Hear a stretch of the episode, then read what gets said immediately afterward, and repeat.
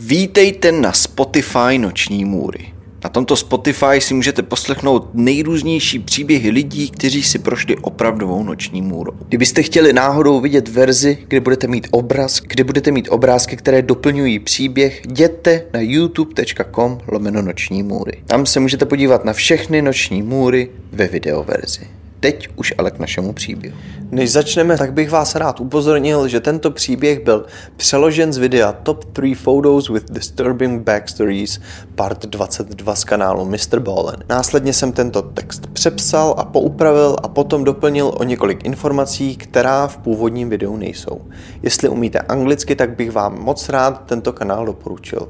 Odkaz jak na video, tak i na zmiňovaný kanál máte v popisku pod tímto videem. Na začátku 19. století žil člověk jménem Eben Byers. Spousta lidí ho obdivovala. Narodil se totiž do velmi zámožné rodiny ve městě New York. Byl studentem velmi prestižní školy v USA, Connecticutu jménem Yale. A taky byl dost pohledný. Říkal se mu lamač dívčích srdcí. Po tom, co vystudoval Yale, tak nevěděl, co by mohl dělat. Práci nepotřeboval, protože díky rodině měl spoustu peněz. A tak se rozhodl, že se bude soustředit na jeho jedinou zálibu, kterou měl a to byl golf. Časem se z Ebena stal opravdu dobrý golfista.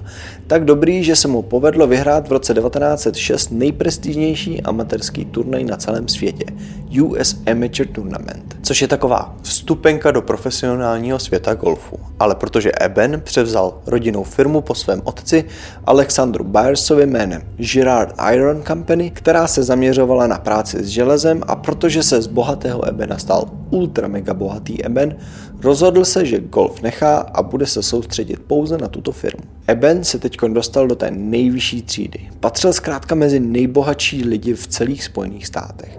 A tak Eben začal utrácet. Začal odkupovat spousty pozemků, různé stáje a také koupil například stadion, kde hrával baseballový tým Pittsburgh Pirates, což je profesionální baseballový tým v USA. Začal se také díky svému bohatství kamarádit se spousty dost vlivnými lidmi, kteří vlastnili nejrůznější velké firmy včetně například majitelů Coca-Coly. Ebenův život byl zkrátka taková pohádka, až do roku 1927. To byl rok, kdy se z pohádky začala stávat příšerná noční můra. Ten rok bylo Ebenovi 47. Tou dobou měl Eben už plné zuby cestování a kamarádění se s bohatými a slavnými lidmi. Řekl si, že se raději bude věnovat sám sobě a užívat si života. Ten rok se tedy rozhodl, že se pojede podívat na fotbalový zápas na Yaleské univerzitě, kde studoval. Takže nasedl na vlak, odcestoval do Connecticutu, kde si sednul do hlediště a užil si tento zápas. Po zápase šel znovu na vlak, kde si koupil lístek do první třídy a zamířil do Pittsburghu. Protože se jednalo o dost dlouhou cestu, ve vlaku zhruba nějakých 12 hodin, součástí první třídy byla i palanda. Eben si lehnul do vrchní části postele a usnul. Ve spánku se Ebenovi povedlo převalit se přes ranu postele a spadnout na zem. Tvrdě dopadnul na levou stranu. To, jak spadnul, ho okamžitě vzbudilo. Nejdřív se logicky leknul, co se stalo, pak si hned uvědomil, že dopadl tvrdě na levé rameno.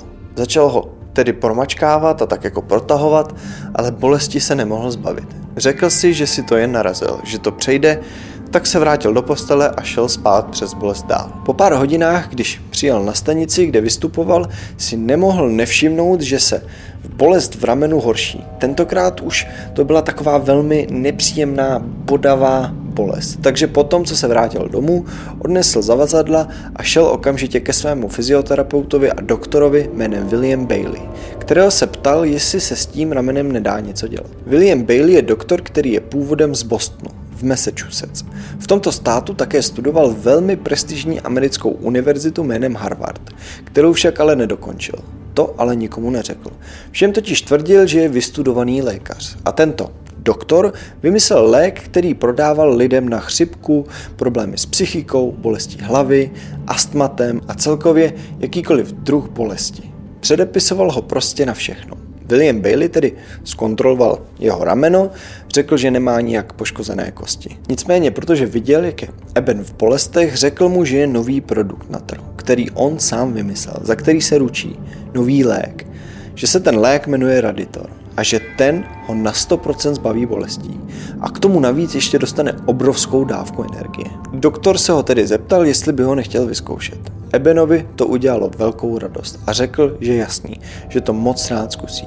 Takže doktor napsal recept, který si Eben vzal, šel do lékárny, kde dostal 15 ml lahvičku tohohle léku. Přišel domů a jak měl předepsáno, dal si jednu lžičku tohohle léku a prakticky okamžitě cítil nával energie. Bolest absolutně odezněla. Doktor Bailey nelhal. Opravdu vymyslel lék, který ho vyléčil. Eben byl absolutně nadšený. Každý den, tak jak mu bylo řečeno, si dával jednu lžičku denně tohohle léku jménem Raditor.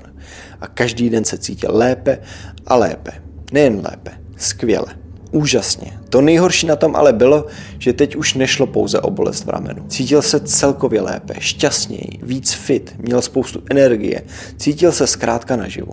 A všechny tyhle pocity dával za vinu tomuhle zázračnému léku. Takže Eben začal ten lék brát častěji a častěji mnohem častěji. Zkrátka naprosto ignoroval to, co měl předepsáno. Bral totiž 3 až 4 lahvičky denně tohoto léku.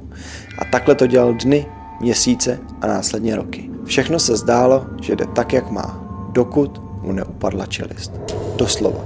V roce 1931 jednoho dne vstal a v čelisti mu povolili panty a jeho brada prostě spadla. Důvod, proč se to stalo, byl, protože raditor je radioaktivní voda. Na začátku 20.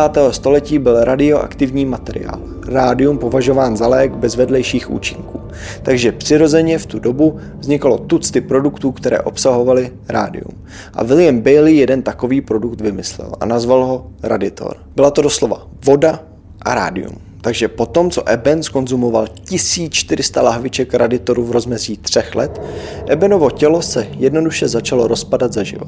Takže po tom, co mu profesionálně odstranili čelist, což můžete vidět na této fotografii, začalo zbytek jeho těla pomalu odcházet. A na konci roku 1931, kdy jeho příběh obletěl svět, že raditor je tahle nebezpečná látka a hlavně celkově rádium, byl Eben už prakticky jen na lůžku.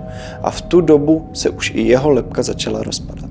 Začaly se mu vytvářet díry na hlavě, přes které jste mohli vidět části jeho mozku. Eben si ještě těsně předtím, než zemřel, zaplatil chirurgickou operaci, která mu měla jakože navrátit čelist. Chtěl v poslední dny svého života vypadat normálně. Po této operaci se nechal v obleku vyfotografovat. Eben se totiž extrémně styděl za fotografii, která obletěla svět.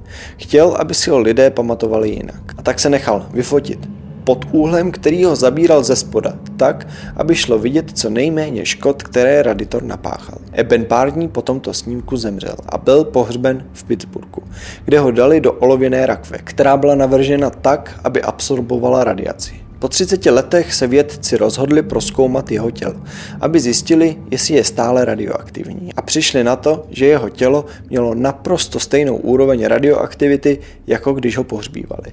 Přišli taky na to, že rádium má životnost 1600 let. Co to znamená je, že Ebenovo tělo bude vysoko radioaktivní po století. William Bailey zemřel v roce 1949. Jeho tělo je taktéž vysoko radioaktivní.